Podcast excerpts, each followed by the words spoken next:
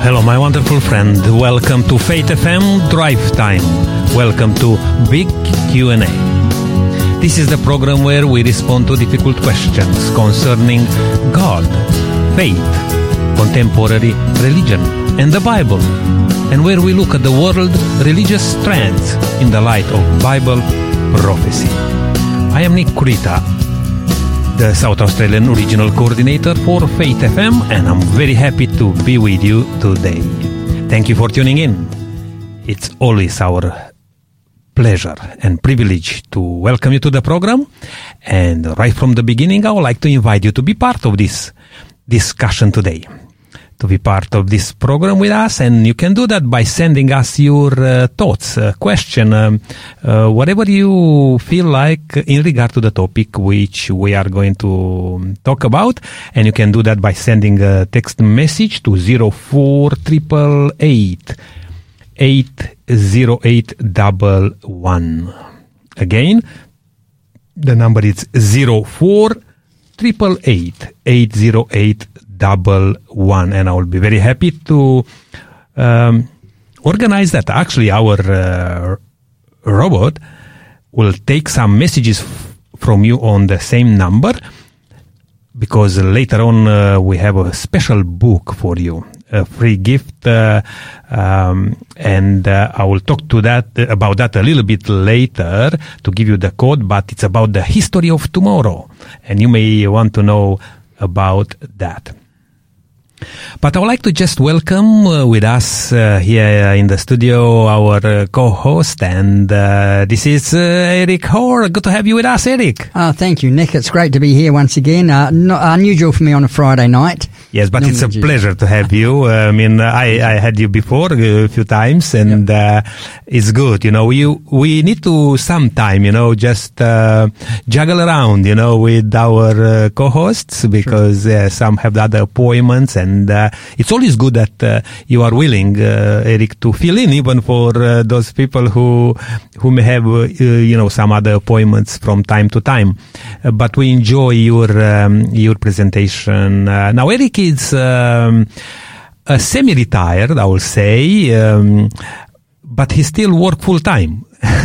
That's right. Right. I mean, you are still involved, Eric, with the Aboriginal ministry here in South Australia, are you? Yes. We still seeing people and studying with them, and we'll be at church with them on Sabbath. Pick them all up on Saturday, and we've got lots happening with them. It's actually been a pretty busy day for me, because it was Grandparents' Day down at Victor Harbor School there. So I went. My wife and I went down this morning. It was about an hour and a half from our place, and there was about 500 grandparents all in the stadium there. Right. So they were all there to see and they had a wonderful time there. It was a Christian school, and they had a worship from the pastor there, plus they also had a lot of hymns and things. It was beautiful, and the children sang Amazing Grace.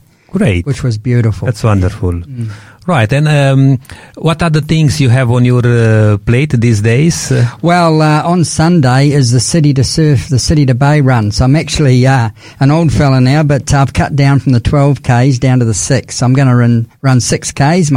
My son's coming with it, Darren, and my grandson, Lucas, he's only 9. He's really excited to run 6Ks. He hasn't done it before, so we'll see how he goes. Oh, that's wonderful. I might be trying to keep up with him, you know. That will be a very good connection, relationship, grandfather, grandson. Yes. That's great. Hey, Eric, and I will welcome in a minute our also another co-host, which comes regularly with us on Friday. But this week we are talking under this theme, Eric. Has the end game commenced? Mm-hmm. It's a very interesting, you know, title, and we look at some questions like where to from here.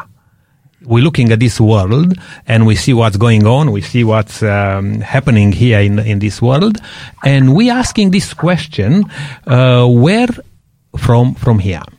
Now, that was answered on Monday. Actually, if you missed some of the programs which we had this week, you can go on our Faith FM app and you can listen on demand. Otherwise, you can visit faithfm.com.au and also listen there from the podcast section. Another question, Eric, we talked about is talk of the end times just sensational fear-mongering? And, you know, some people may put it that way. Or are apocalyptic books intended to scare? And again, I heard lots of opinions on this one. And many people, they don't even want to study or read the book of Revelation, for example. But it's interesting that in English it even says Revelation, which reveals, you know, it's not going to scare anybody. It's revealing, you know, the will of God. In my language, we call apocalypsa, which it's interesting that word. We are not going to the explanation of the word right now, but it was explained during the week if you want to hear about that. Also, is there danger in the end time religious world? And I thought that was a very good question also. And you see from day to day, Eric, and what's going on even in the politics and religious background, that people are talking about the need of unity, ecumenism, and all those things. But is that what the Bible speaks about?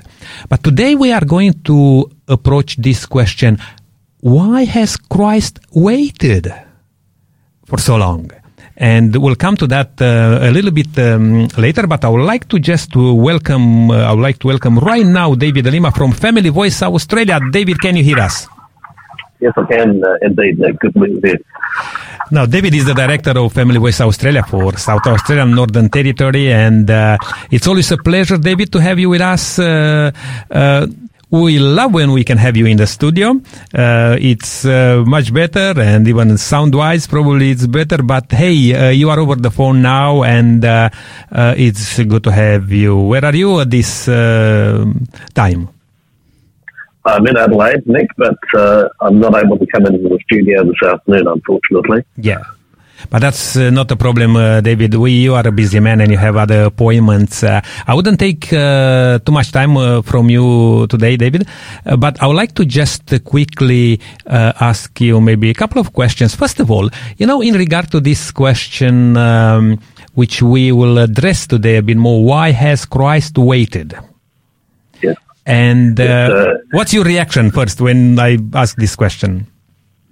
Well, people have been asking that for the last 2,000 years, so it's an age-old question. Mm-hmm. The truth is, of course, that with every minute and every second that passes, we get closer to the return of Christ.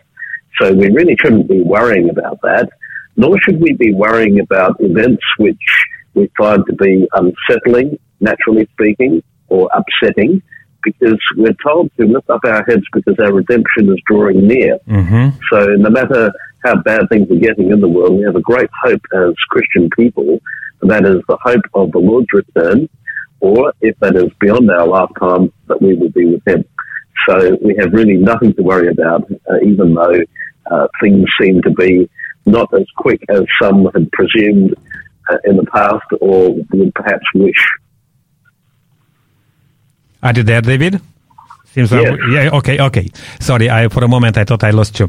No, great. And my sentence. And you know, we are going to look in a few passages in the Bible, you know, and even look in Peter there, where to, you know, to understand a little bit better. I mean, Jesus is waiting, and we may think that he doesn't care about us or what's going on in this world, but actually he's waiting for us all to be prepared, to be ready. He's a long-suffering God, you know. I like to link this a little bit, if I can, David, with you. Now, we are still in this week, this breaking news, you know, with the passing of Queen Elizabeth II, and, you know, the whole world, actually, I believe it's kind of connected in a way or the other, you know, or interested in this, what's happening, you know, people are watching. You know what was interesting, and I may like to see from you what's your opinion on that Queen Elizabeth kind of waited you know. And she received the resignation of the Prime Minister of UK, and you know, she appointed the new Prime Minister. And after that, seems like she closed the books and says, I can go. Yes. So she managed to reach 15th UK Prime Minister, yes, which was rather wonderful. So she, in a sense, was waiting for death, you might say, because though she wished to live every day to the full, she was certainly getting very tired, yeah, and not very well, and looking forward to, as Paul says, you know, to live as Christ and to die as gain. So she was looking forward to that gain. But the other thought that comes to our mind, as you mentioned, the Queen Elizabeth and her passing, of course, is that Charles, who's now king, who was Prince of Wales for many years, since the mid-1960s, I think it was, he was really waiting to become king for 70 years. That's a long time. That's a good biblical number, of course, because that was the time of the Exodus, when God's people were sent off into exile. Right. I should say exile, not Exodus. And, of course, when we think about scriptures, there are many examples of people waiting for a long time. Moses, he ran away from Egypt, and then he spent 40 years messing around in the paddock, looking after sheep. And so he didn't go into ministry until the age of 80. So I'm not sure how old Eric is, but if he's semi-retired, then he may have to look forward to being re-fired, as we say. So Moses didn't go into ministry until he was 80, and then he had 40 more years. So, Eric, you might have some more time ahead of you still in ministry. Thank you. And then, of course, we think of Joseph, who at an earlier time, he was stuck in prison and wondering if he'd ever get out, and waiting for the fulfillment of promises given to him in a dream. Yes. But he continued in his faith, and he took the necessary action, interestingly, because when he spoke to the two stewards of Pharaoh, he said, now remember me when you're restored to your position, and get me out of here. So as God's people, it's one thing to wait, but we should also take action while we're waiting. Correct. And the principal action that any one of us can take, of course, is to respond in faith to the message of salvation, and then to dedicate the rest of our lives to telling other people about Jesus. And through faith in him, we can have eternal life, and our sins will be forgiven as we receive Jesus into our heart. Absolutely right, David. And as you mentioned, you know, about our friend Eric here, you know, he's training to be fit, you know, he's going to run for this coming event, and, you know, he's not just passively waiting, you know, he's doing something. You know, a thought just came in my mind. I came across people like that, and probably you two guys, maybe Eric and David, or you know somebody who may be to that time of closing, you know, the chapter on this earth, you know. And I know some people which said even they were waiting for the loved ones to come, you know, and they could not close their eyes, you know. It's very interesting, this aspect of waiting. Sometimes we may not even understand it properly, and why Christ is still waiting, you know. I believe personally that Christ could have come already if we would have been ready. But we serve an amazing God, you know, a very long-suffering God, and exactly. Yes, that's wonderful. Hey, David, I would like to just give you some heads up for next week, if you are available to come in the studio, because we are going to dedicate the whole week kind of on the life, you know, on, you know, and Queen Elizabeth and what we can learn from her, you know, life in service, you know, as a queen and even as a Christian, you know.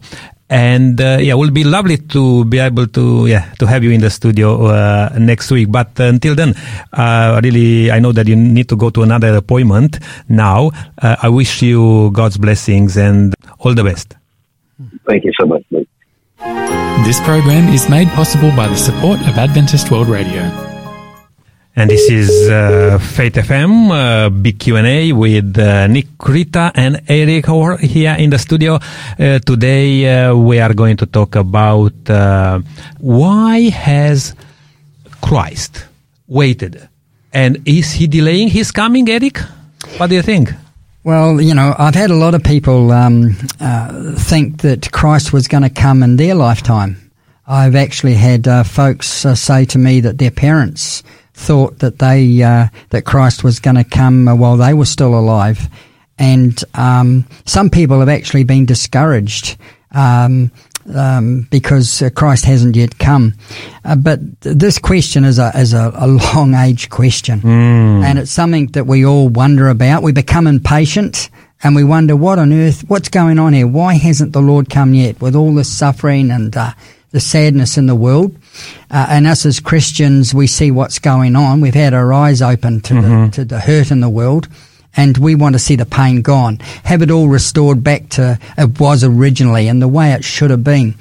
And Revelation 22:12 says, "Behold, I'm coming soon, bringing my recompense with me to repay each one for what he has done." And this word "soon" has made, even back in Jesus' time, the people then were asking and thought that Jesus would return while they were still alive. And here we are, as was mentioned, a couple of thousand years later, and we're still here, still waiting for Jesus to come. So I think what we want and what Jesus and God want are actually a little bit apart. I believe that we can be quite if you don't mind me saying this, I think we can be quite selfish in wanting Christ to come back soon. And the reasons are very clear from what Peter actually says. If we look at, for instance, if we go to Peter, 2 Peter chapter 3, this was the last testament of Peter before he died. Right. This was the last one. He knew he was going to die fairly soon when he wrote these Second and Third Peter, because he said in Second Peter, "And moreover, I'll be careful to ensure that you always have a reminder of these things after my decease." He believed that he wouldn't live much longer after he wrote these letters, and so we start off and pick it up in Second Peter chapter 3. It says, "Beloved, I now write you the second epistle, in both of which I stir up your pure minds by way of reminder." He's using this word "reminder" again. "That you may be mindful of the words which were spoken before by the holy prophets and the commandments of us, the apostles of the Lord and Saviour." And so now he's reminding them of the scriptures. Yes. He's reminding them of the words. And he's saying, look, this is the things I want you to, I want to stir this up with you, that remember the words that has been written down and given to you through all time. And the promises of God, promises of not God. To be discouraged, even if some things may not to happen as you wish or as you see them, or you hope to happen. And on this aspect, Eric, you're right when you said that we can become selfish, by even asking God to come in my lifetime, because we all want to see Jesus coming, and that will be wonderful. But, the Bible says that your plans are not my plans, and your thoughts are not my thoughts. God knows better why. And as I said just a bit earlier, if we would have been ready, probably Jesus would have come by now. But saying that doesn't mean that now we can just relax and, will be plenty of time. It can catch us by surprise. And well, the conditions that we think the world is in, is it the same conditions as what God sees? Because it's actually God that sends the Son. There's only one who knows when Jesus is coming again, the appointed time, and that's the Father. But it says here that he's pointing them to the words, because what happens in Peter, he's been talking about deception. He's been talking about at the last days where false teachers and false Christs will arise in the last days in which you and I live. So what he's saying here now is that scripture is going to be twisted and there's going to be different opinions. So he's telling them to take the words just purely from the Bible as spoken from by Peter and Paul. And then he goes on and says, "Knowing this first, that scoffers will come in the last days, walking according to their own lusts, and saying, 'Where is the promise of his coming? For since the fathers fell asleep, all things continue as they were from the beginning of creation.'" So now he's saying here that there's going to people that are going to mock his coming. Yes. They're going to stand up right out front and say, "Look, you've been waiting for him for a long time. Yes. Why isn't he here? Yes. You know, and this is going to weaken our faith.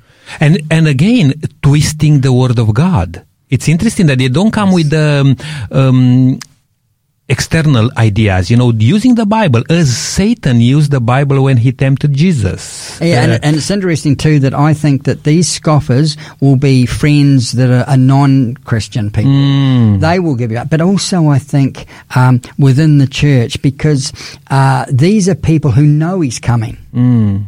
You know, they know, they've heard the promise, they've read the promise, and they've heard he's coming. So there will be some within the church, in the churches and outside the churches who will scoff this coming of Christ. And it says here, walking according to their own lusts and saying, where is the promise of his coming? So they are actually immoral people. Yeah. They are. Yeah. They haven't clung to the Word of God. They are talking about the worldly pleasures in which they were living in. Mm-hmm. And so this has clouded their minds, and they are concentrating more on the things that the world can provide for them rather than what Christ can do for them. So they really aren't looking for him to come. Yeah. And, you know, they may even study the Bible, not because they want to understand or to be changed, but just to mock you, you know, to challenge you. That's why I believe for us now in these days it's very important to know the Bible, not just to hear or read a little bit here and there, but to know the Bible, to be able to look in the context, because there will be people pulling out from the Bible some of the passages in the Bible, twisted around, give another direction or sense of that passage, and deceive many people. If we are not solid, grounded into the Word of God, knowing all these things, to be able, you know, to stay firm. That's right. It's interesting that he says here that they walk according to their own lusts and saying, where is the promise of his coming? For since the fathers fell asleep, all things continue as they were from the beginning of creation. They say things have not changed. Yes. And this is the thing, you know. And then, of course, Peter here writes in verse 5, for this they willfully forget that by the word of God the heavens were of old, and the earth standing out of water and in the water, by which the world that then existed perished, being flooded with water. Now, it's saying here that Peter is reminding them that the world has changed, that the world was created, formed by God. Then there was a flood. Mm-hmm. It's talking about that as well. So it's talking about things that the world has changed from time to time, and God has a plan, a set plan in place. And, you know, in particular now, Eric, when we look at this world, you don't need to be a believer or to believe in God. People are asking questions, those people who never cared about faith or God or religion, you know, says, where are we going? What's happening? So many things come at once, and this is another prophecy of the Bible, because in the last days things will happen very frequently, and one after the other, you know, with not even having time to wake up properly to see what's happening. This is a very important sign. And we'll talk a little bit about this. And during the week, actually, we just approach this quite a bit. Actually, I should mention this for our listener also, in case if you miss some of our programs for this week. It will be really good to go back to listen to some of them on Faith FM app, or if you like to listen from the website on faithfm.com.au. We had quite few special guests during the week, like Jeff Yulden. He's an international speaker and evangelist, and he's working on a program here in Adelaide, in South Australia, in 2024, and now is preparation ground and all those things, asking this particular question, the end game. We need to know, Eric, where are we in history? All right, what else would you like to share on this aspect? Well, it says here, but in verse 7, but the heavens and the earth, which are now preserved by the same word, are reserved for fire until the day of judgment and the perdition of ungodly men. And then it says, but beloved, do not forget this one thing, that with the Lord 1 day is as 1,000 years, and 1,000 years is 1 day.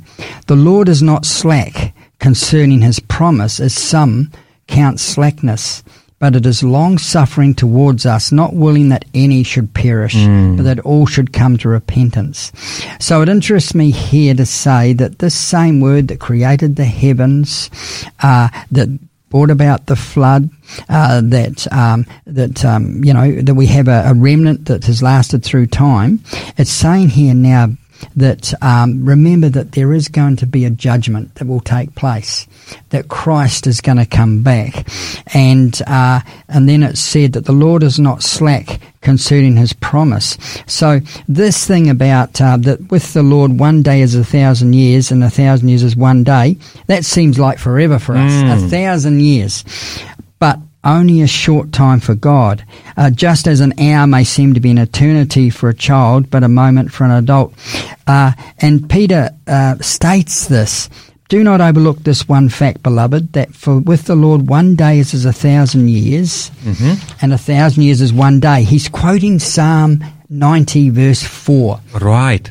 Where it says, "The psalmist declares, for 1,000 years in your sight are but as yesterday, when it is past." And when the two verses are put side by side, Peter's reference is apparent that we can't count time as Christ counts time. We become impatient over so many years where God has been eternal through all time. And this is where we can really get into some trouble, because we get impatient and we start to look at the signs. And the signs are all around us, the earthquakes, the poverty, the evilness of men. We see those. You know, it's like this to me, Nick. It's like looking at spring. Spring is supposed to be here. We see the blossom. Yes. We see all the signs around us. And beautiful flowers are coming out. You go up in the hills and you see all the beautiful colours. But it springs doesn't seem to be here. No, it's still cold and still freezing. And God is saying is that these are signs that I'm coming. But hey, look, these are just in preparation for that. It'll be in my time. It will not be straight. So he says, don't look at those signs, as the speaker before said. Don't look at those signs and let them distract us. But keep your eyes on Him and faithfully concentrate on doing His work. Let Him keep changing us, because none of us are perfect. We're all changing all the time. We need more love for other people. Absolutely. We need more compassion. And, you know, I think this to myself. I think, you know, the parables of the sheep and the pen, that there were 99 there and he went, and the shepherd was out looking for the lost one. The parable of the coins, when she earnestly looked through the house. The parable of the prodigal son, where the father was waiting to come home, are all the things that tell us of the whole gospel of Christ. Yes. That is the reason that He came the first time, and it is the reason He's coming the second time, to take us home. Absolutely. But in between that period of time, there are people turning to Him. Yeah. So are we being selfish in wanting Him now, because we're sick of this world? I understand that. I'd love to see Him. But is it putting that in front of the mission of Jesus Christ, that His will was to do His Father's will, which was to seek the lost? He said in John 3, we quote John 3:16 a lot of the time, that He's preparing a place for us. But verse 17 says, "I came to save, not to condemn." Yes.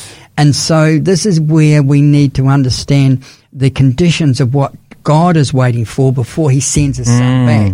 He knows the time. We don't know the time. Our time is not His time. You know, He was the I am, the before, the present, and the future. He's always existed. And this time of 1,000 years versus 1 day, to Him, time is nothing. And so it is that we must be prepared to wait. And by the way, I put a plug maybe here on one of my other programs, which we broadcast on this channel, Bible study. And we just talked about, we are going to talk about waiting in the crucible. By the way, my dear listener, if you like to listen to that program, Saturday morning, Adelaide time, 9 o'clock. And that will be repeated a couple of times, just for those people who missed it out. And we address a couple of question and stories, Eric. For example, you know, King Saul. If somebody's familiar, King Saul in the book of Samuel, chapter 13, and he was facing some difficulties, and he was asked to wait. You know, I mean, he was waiting for Samuel to come there and to do some blessing, you know, bring an offering, because there was a war going on. And he didn't wait. You know, he didn't wait properly. He did the wrong thing. Mm-hmm. And after he did the thing, Samuel came. Yes. Almost just in a very immediate time. Mm. That can happen with us. Mm. Because we may say at some point in time, oh, it's too long, you know, what happened? But Jesus will come when we're expecting him the least. That's because right. He will come like a thief in the night. But also he promised that when we'll see all these things which we talked about here, what's going on in the world, that he may come in that generation. Well, what I'm interested, you're quite correct. And it's interesting that in verse 9 it said, the Lord is not slack concerning his promise. His promises are always fulfilled. He is not slack. We cannot criticize Jesus for not coming beforehand. Mm. And I think that what you're saying was verse 10, but the day of the Lord will come as a thief in the night, in which the heavens will pass away with a great noise, and the elements will melt with fervent heat. Both the earth and the works in it will be burned up. So it's saying here that, yes, that it's going to be so unexpected for us that some will find, because I think some people aren't looking for Christ to come either. And so it's unexpected. A thief comes in the night when you least expect it.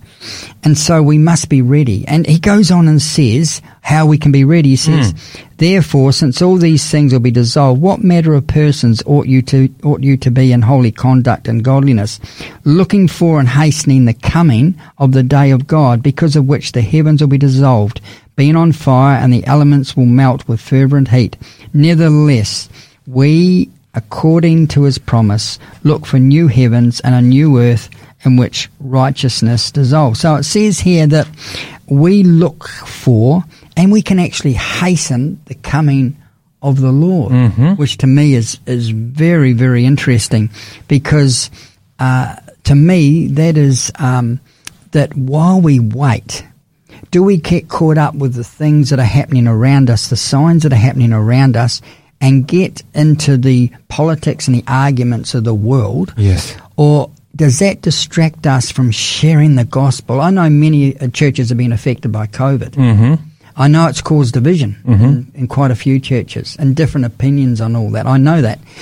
The thing is, should it take us away from evangelizing? That's the whole point of it. Yes. That that God tells us that His will is to save the lost. And I meet a lot of people who are leaning on God, who want to be close to Him. These events are making them search more, and this world has become so unstable that they're turning towards God for guidance. I was at the show recently, at the Adelaide show, and it was interesting that there was booths there with fortune tellers there, and people were going in there. And I met one person who I know that went to see this fortune teller, and he said, look, I paid $30 to hear what she had to say. Mm-hmm. And then I wanted to know more, and she wanted another $50 to say more. And he said, I'll blow that. I walked away, you know. But what I'm saying to you is that people are searching everywhere for what's going on in the world. They're looking at the world for answers. When Jesus is telling us in Scripture what has happened from the past, and Peter's pointing this out. He's pointed out creation. He's pointed out the flood that took place. He's going to say what's going to happen in the future, that the earth's going to be melted, and he's telling us there's going to be a new earth, where everything's going to be restored. And he's telling us now here that we can hasten his coming. And how do we do that? It's by doing the will of God. Absolutely right. Eric, it's time to take a break here now, and I'm going to talk a little bit about that offer which we have prepared for today. And I think that goes very well with what you just said, Eric, because the book is entitled The History of Tomorrow by Julian Archer. Now, Julian Archer was a very successful businessman. I had the privilege to have him on another program, and again I'll put a plug on In the Footsteps of Jesus. If you like to listen to that one, you can go on our app and look for the program which I recorded with Julian Archer. And on this book, Eric, he talks about the history of tomorrow, who reveals the last 2,600 years through the eyes of the kings, prophets, popes, and presidents, examining the biblical prophecy in Daniel chapter 2. It unveils a pattern in the timeline of history and exposes an event that will soon permanently alter the face of our planet. The history of tomorrow is a fundamental source for anyone who seeks to understand the tectonic movements that are shaping geopolitics, religion, and economics today. This will help, this little book will help you to understand even more what's in the Bible through the prophecies of the Bible. Please don't hesitate to send us a text message right now with the code SA72. And this book will be yours. SA stands for South Australia, 72, no space in between SA and 72, not to confuse our friendly robot, which will ask you few questions. Right now, I have a song prepared for you, and we'll be back shortly. The Savior is waiting to enter your heart. Why don't you let him come in? There's nothing in this world to keep you apart. What is your answer to him? Time after time he has waited before, and now he is waiting again to see if you're willing to open the door. Oh, how he wants to come in. You'll take one step towards the Savior, my friend. You'll find his arms open wide. Receive him, and all of your darkness will end. Within your heart he'll abide. Time after time he has waited before, and now he is waiting again to see if you're willing. Open the door.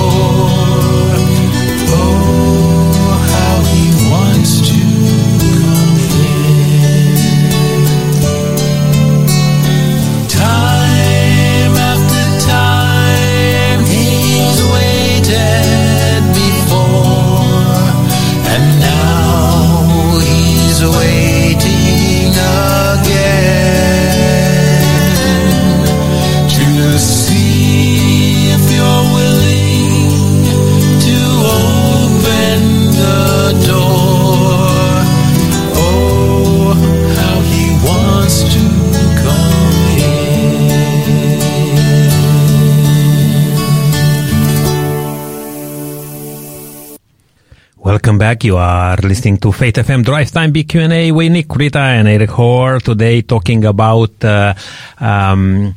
why is Jesus waiting? And just before the break, we talk about that wonderful book, The History of Tomorrow by Julian Archer. And I forgot to give you the number. I hope that you have it already anyway.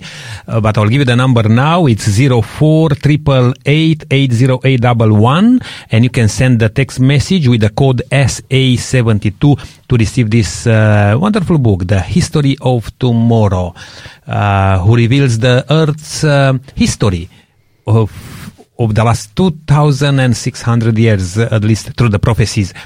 And please don't hesitate to send us a text message with a question maybe, or a thought in regard to what we are talking today with Eric. Now, Eric, again, I'm looking at this. Why hasn't Christ come yet?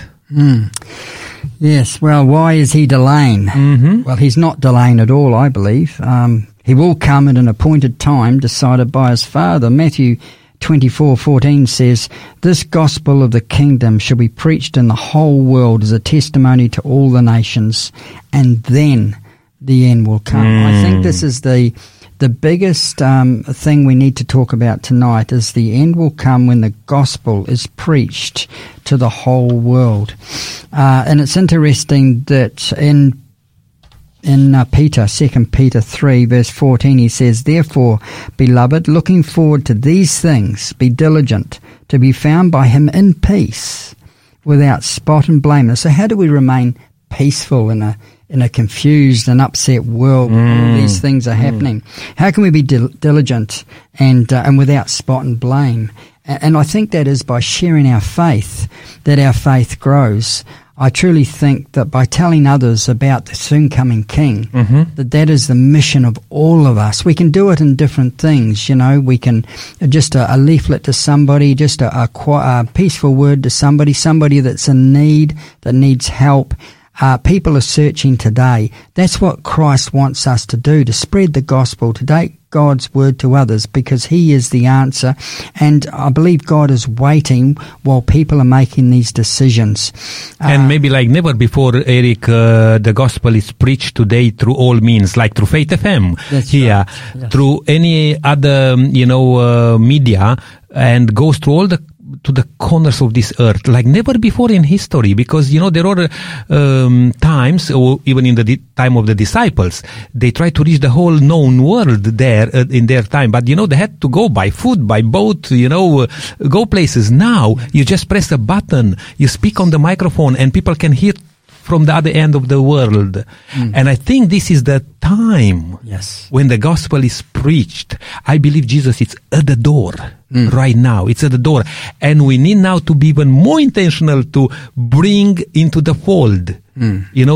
He is very close. And there are people in the valley of decision right this minute, right this hour, that is studying Scripture and searching for him.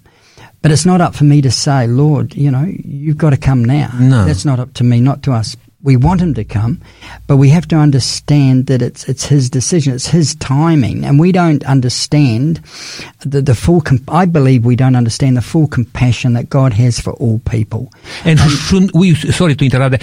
We should not be based on this thing, even if we know through the prophecy and everything like that he's coming it soon. Yes. But we need to concentrate our efforts in preparation of ourselves and anybody else. We need to be ready. Yes. I've seen the Queen this week, and saddened by such a lovely lady. I've seen it go through the week. I prayed last week at our church. I prayed for the Queen's family, and that was prayed nice for her, and thought about that. And I also prayed for those that maybe had passed away on a bench seat somewhere. Maybe there's somebody that's lost a loved one and have no money for a funeral. There's many that pass away each and every day that don't get mentioned on the media or in the news. These are the people that Jesus sees. These are the people that Jesus has marked, who knows them. We don't see them. We don't hear of them. But they are out there, and they are the ones that are suffering, have nothing to eat. We don't hear about them. You know, I thought of that as we see this a week-long tribute, 2 weeks of the Queen, and very grateful for that. A wonderful, I'm not knocking that wonderful lady. No.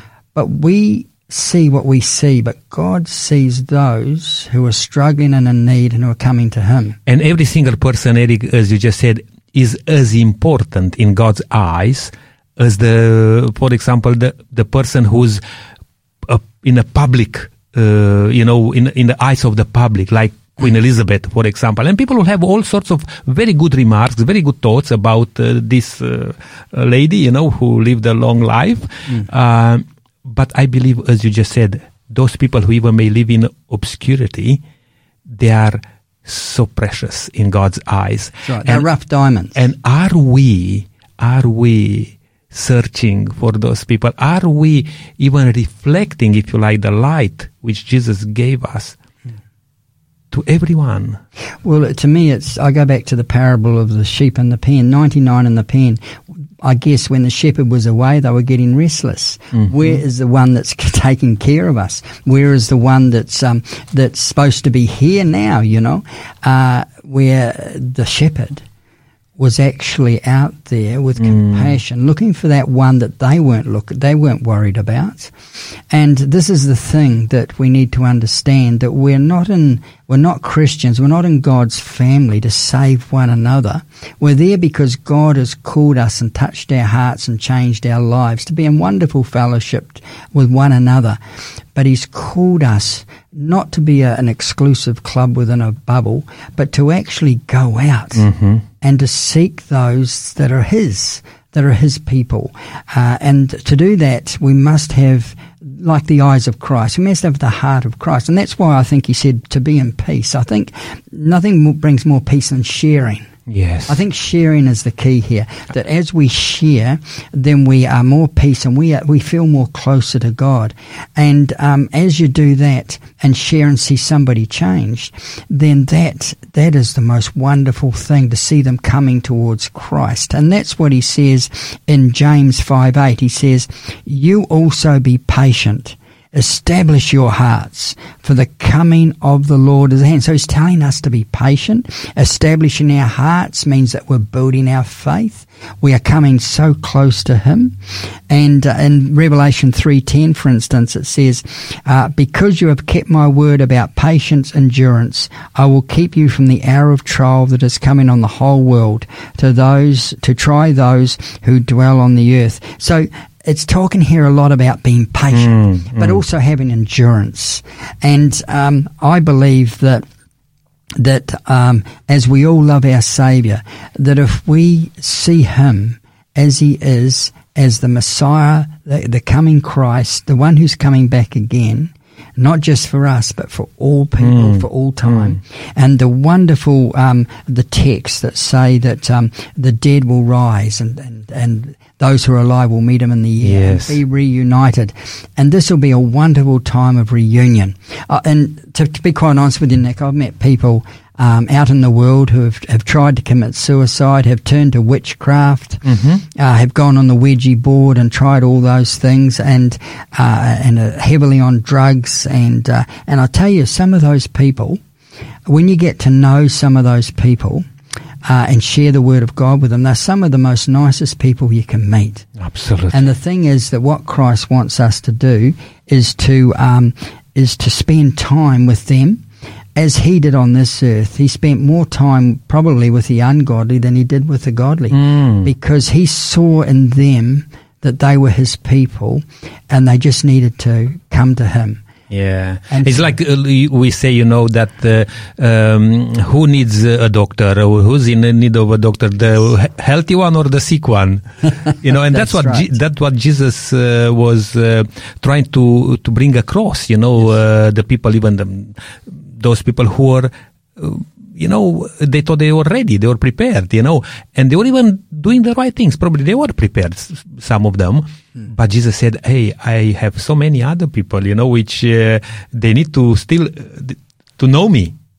And it's your job also to reveal to them who I am. And Christ's love is so overwhelming. I mean, you know, I think what we need to do today to the listeners and to you and I, and a real challenge for us, is to put our priorities. Is the running of the church the most important thing, or is it the witness scene outside of the church? Right. And to have that balance.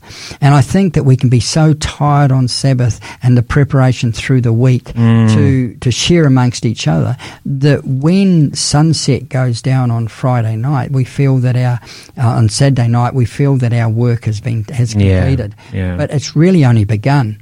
Absolutely. What we do at church is we learn from the Word. That inspires us, and we hear about God's kindness. We hear the parables. We hear of salvation. And then we talk amongst each other. We talk about it in Sabbath school and in church. Yeah. And then we rest on Saturday night. And then we start our working week. And we think that that's it. But it's not. It's only just beginning. Correct. You know what I like to say about that? Regardless when you go to church, but in particular, we're going to church on the Sabbath day, and that's wonderful, because that's what God expects us all to do. Mm-hmm. But I see that like a timeout, just to look back what we have done for the week past and to prepare for the week to come. That's not everything. It's just resumed on that day that we go to church. Even interesting that the name of our church is the Seventh-day Adventist Church. But I would like to say that we are Adventists of the 7 days, awaiting for Jesus to come, because that's the word Adventist, every single day of the week. We are not just taking a day aside. But Sabbath is a different... I've heard of it this way, like in a sports analogy. It sort of talks about like if you're in a soccer club or rugby club or whatever, and you get together at halftime with a coach and you get inspired and you learn what to do out there. Mm-hmm. Now, when that's over, if you don't go out and do those things and follow those instructions, if you don't take the field and do it that way, then there's no point in it. And so we have our Sabbath, we get inspired, and then we're to go out into the world. Yes. And this is what it's all about, and this is what it is talking about, that Christ is not delaying. He's got an appointed time. God is going to send his Son when the time is right, the fullness of time when he comes. And that is when the gospel goes out to all the world, when those that are searching for him find him, that come into that wonderful pen, that know him, then Jesus will come. And it's our job to hasten that, to be out there and working for him, not because we have to, not because God instructs us to do it, but because we want to do it from the heart. Absolutely. Because we love other people. Why would you search for something that's precious if you don't see it as precious? If you don't see that man that's sitting on that park bench and suffering, if you don't see him as precious, then you'll never help him. Yes. And that's the thing, whether it's the colour of the skin or the mark on their body or whatever they've done in their life, if we don't see them through Christ's eyes, then we'll never help them. We'll never understand God's compassion. Absolutely. And how he's forgiven us. Absolutely right. Eric, thank you so much. Our time is up for today, but just before we closing, I wonder if you have just a final thought, just maybe one sentence, and I would like you to pray. To pray for our listener, to pray for ourselves that we may be ready. Sure, I'd like to quote John 14:3, and it says, "And if I go and prepare a place for you, I will come again and will take you to myself, that where I am, you may be also." It's a wonderful promise, and it's coming soon. Dear Heavenly Father, we thank you for your wonderful word tonight.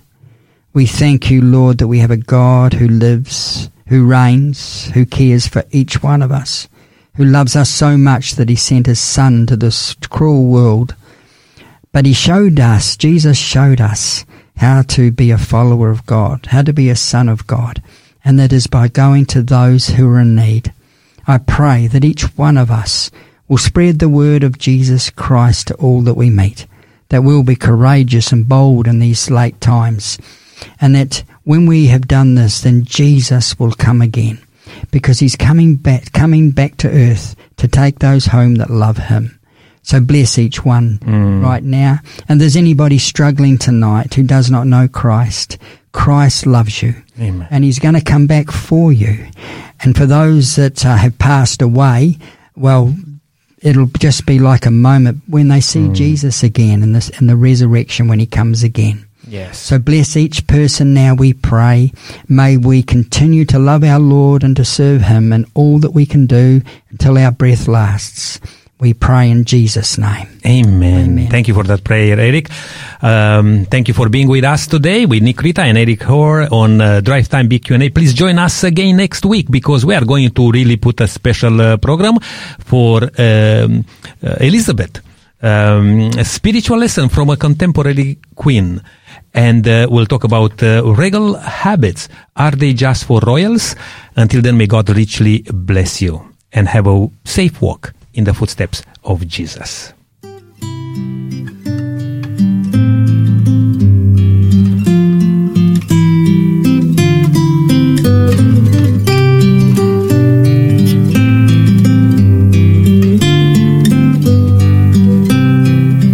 So you're stuck in the line at the grocery store with a million and one things, maybe some more that you've gotta get done to meet a deadline. Do you stand there and curse or wait well?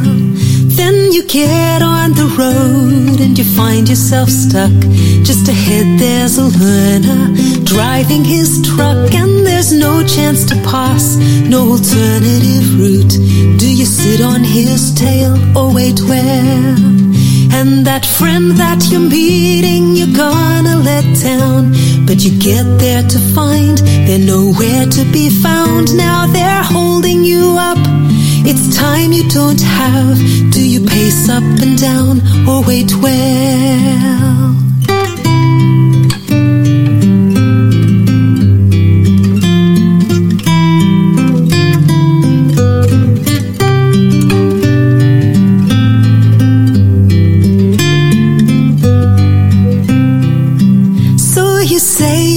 Christian, that you're following Christ.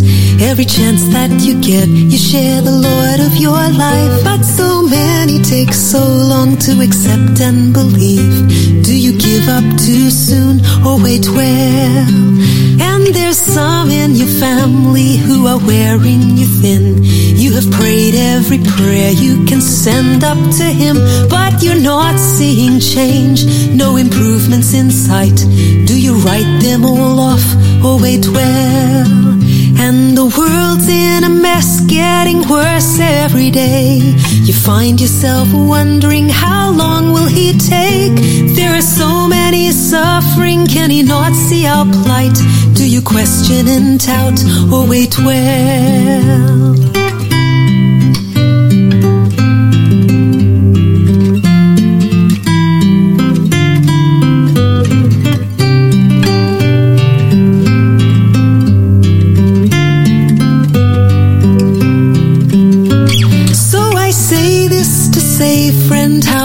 Do you wait?